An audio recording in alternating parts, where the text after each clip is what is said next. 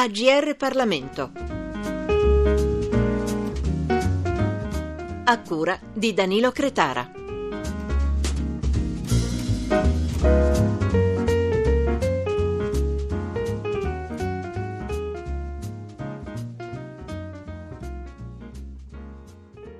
Bentrovati da Marco Santucci sulle frequenze di GR Parlamento. Oggi parliamo di un libro che è insieme un romanzo e un saggio di cronaca e storia contemporanea. Il titolo è L'ultimo cliente, autore Pietro Caliceti, edito dalla Baldini e Castoldi. È la storia di un avvocato che a causa della crisi iniziata nel decennio scorso e di cui stiamo ancora oggi subendo gli effetti, si trova sull'orlo del fallimento professionale prima ed economico poi. Da tale declino nasce un senso di fallimento anche personale che si lega al timore, quasi alla certezza, di non essere più in grado di sostenere sostenere la propria famiglia. In questo buco nero riceve la visita di un ex compagno di scuola, titolare di una ditta di lavori stradali, che gli chiede di assisterlo in un contenzioso con una banca importante. Ed eccoci alla cronaca e alla storia. L'uomo si era fidato di un affare consigliatogli dalla diligenza bancaria ed ora stava per perdere tutto. Fidarsi delle banche e perdere tutti i propri risparmi, i propri investimenti, quello che è successo nei giorni scorsi a decine di migliaia di persone coinvolte nel crack di quattro banche. È stata quasi una profezia la sua Caliceti o era un avvertimento?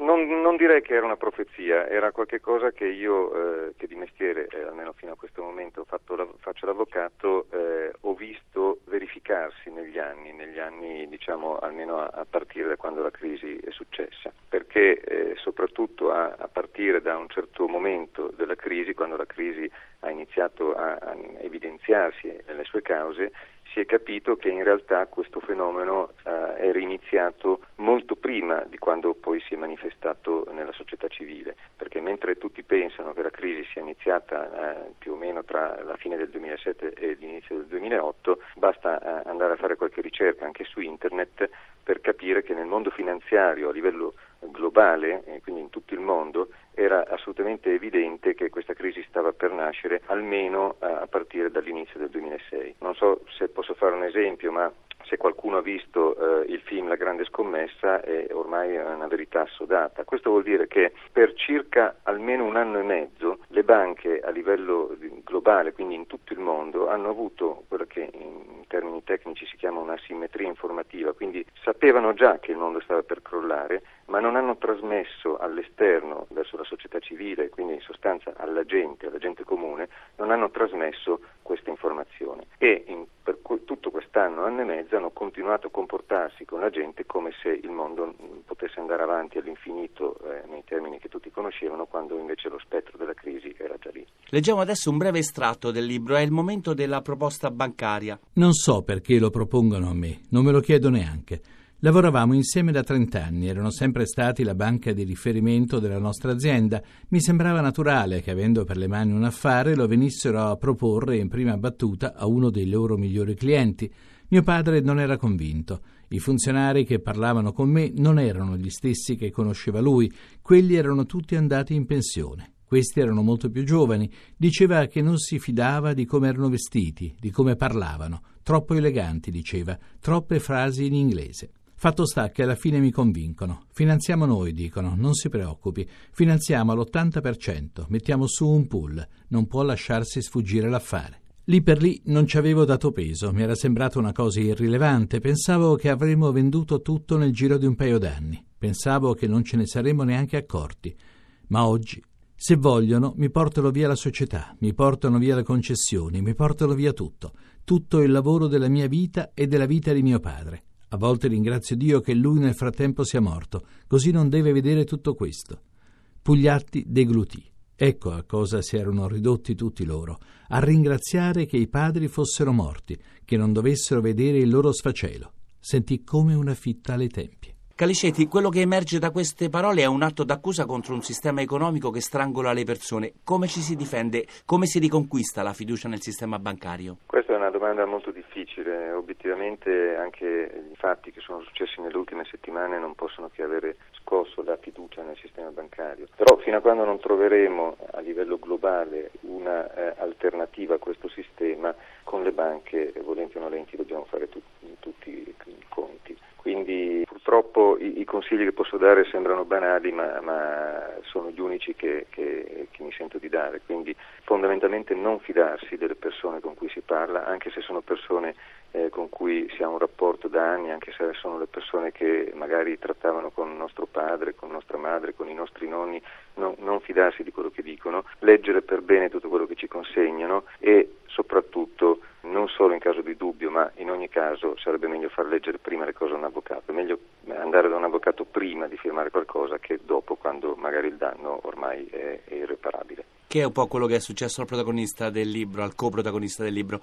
Dottor Caliceti, c'è una frase, un inciso nel suo libro che mi ha colpito. Il protagonista, che conosce bene i termini e le regole del sistema bancario, ha l'occasione di rivalersi e si rivolge a un suo amico che è un consulente finanziario di una società estera, la quale società si occupa della creazione di società di comodo e di conti offshore. L'uomo porge all'avvocato un telefonino sicuro, di quelli a prova di intercettazione, spiegandogli come funziona. Il protagonista pensa c'è proprio un mondo intero che non conosco e non conoscerò mai, conclude sconsolato. Siamo anche noi un po' così di fronte a questo tipo di realtà, cioè al di là della tecnologia ci sono cose che non conosciamo e che non conosceremo mai? Sicuramente, torniamo un po' al discorso di prima, quella del telefonino è una riflessione che ho fatto anch'io perché è bastato andare un po' a cercare su internet per trovare delle cose che io non sapevo neanche che esistessero e figuriamoci se uno eh, gli basta fare una minima ricerca su internet per trovare cose di questo genere, quante altre cose che non vengono pubblicate su internet esistono e, e di cui la gente normale non sa assolutamente nulla. L'avvocato alla fine scopre come erano organizzate le proposte della banca, ma è una scoperta amara. Ascoltiamo. Tutto era chiaro, tutto si spiegava, tutto era perfettamente logico, ma era una logica marcia. Pugliatti ebbe come un accesso di nausea. Si chiese, per una che ne aveva scoperta, quante altre situazioni del genere c'erano in giro, quanti altri erano stati ingannati, quanti altri erano stati indotti ad assumere debiti che i loro finanziatori sapevano già in anticipo non avrebbero mai potuto rimborsare quanti progetti erano stati fatti nascere senza che avessero mai avuto una speranza, quante vite erano state bruciate e chi ci aveva guadagnato. Dottor Caliceti, qui lei porta in primo piano quella che è stata una pagina dolorosissima della nostra storia contemporanea, quella dei tanti suicidi per difficoltà economiche. Cosa si sente di dire? Sì, qua, eh, anche qui torniamo al, al, discorso di partenza. In quell'anno e mezzo, in quei due anni avuto, in cui le banche hanno avuto le informazioni eh, che il resto del mondo non aveva, hanno continuato a, uh, a indurre la gente a, a, a, prendersi degli impegni, a contrarre dei mutui, a aprire dei, delle aperture di credito, a fare degli investimenti come se il mondo eh, appunto avesse dovuto continuare ad andare avanti come prima quando loro sapevano benissimo che questo non sarebbe successo. Questo l'hanno fatto eh, molto spesso senza curarsi dei, dei drammi che questo eh, avrebbe comportato per la gente che questi debiti si assumeva, semplicemente perché eh, fondamentalmente le banche per ogni mutuo che erogano, per ogni apertura di credito, per ogni finanziamento che erogano, lucravano delle commissioni.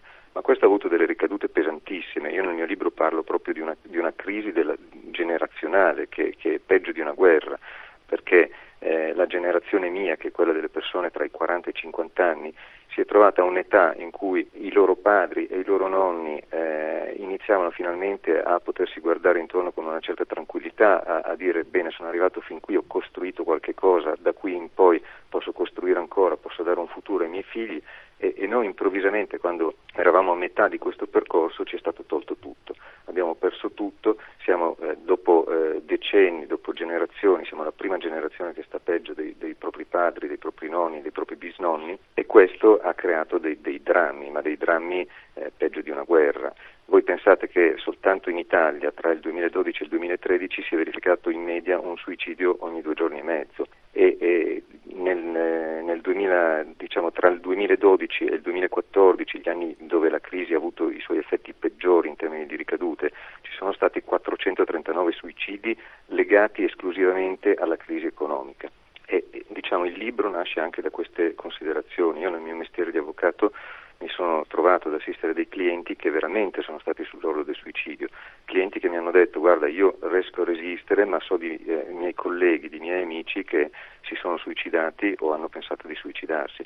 Quindi il libro vuole dare un, una voce a questo dramma che, eh, che io volevo rappresentare prima eh, soprattutto eh, diciamo, è nato come, come, esigenza verso le mie figlie. Io volevo che le mie figlie e, e in, più in generale i figli della nostra generazione un domani, quando speriamo che questo eh, dramma sarà finito, capissero che cosa abbiamo passato, che cosa hanno passato i loro padri.